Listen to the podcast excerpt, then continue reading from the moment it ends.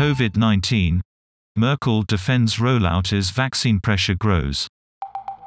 German Chancellor Angela Merkel defends the EU's decision to procure coronavirus vaccines jointly.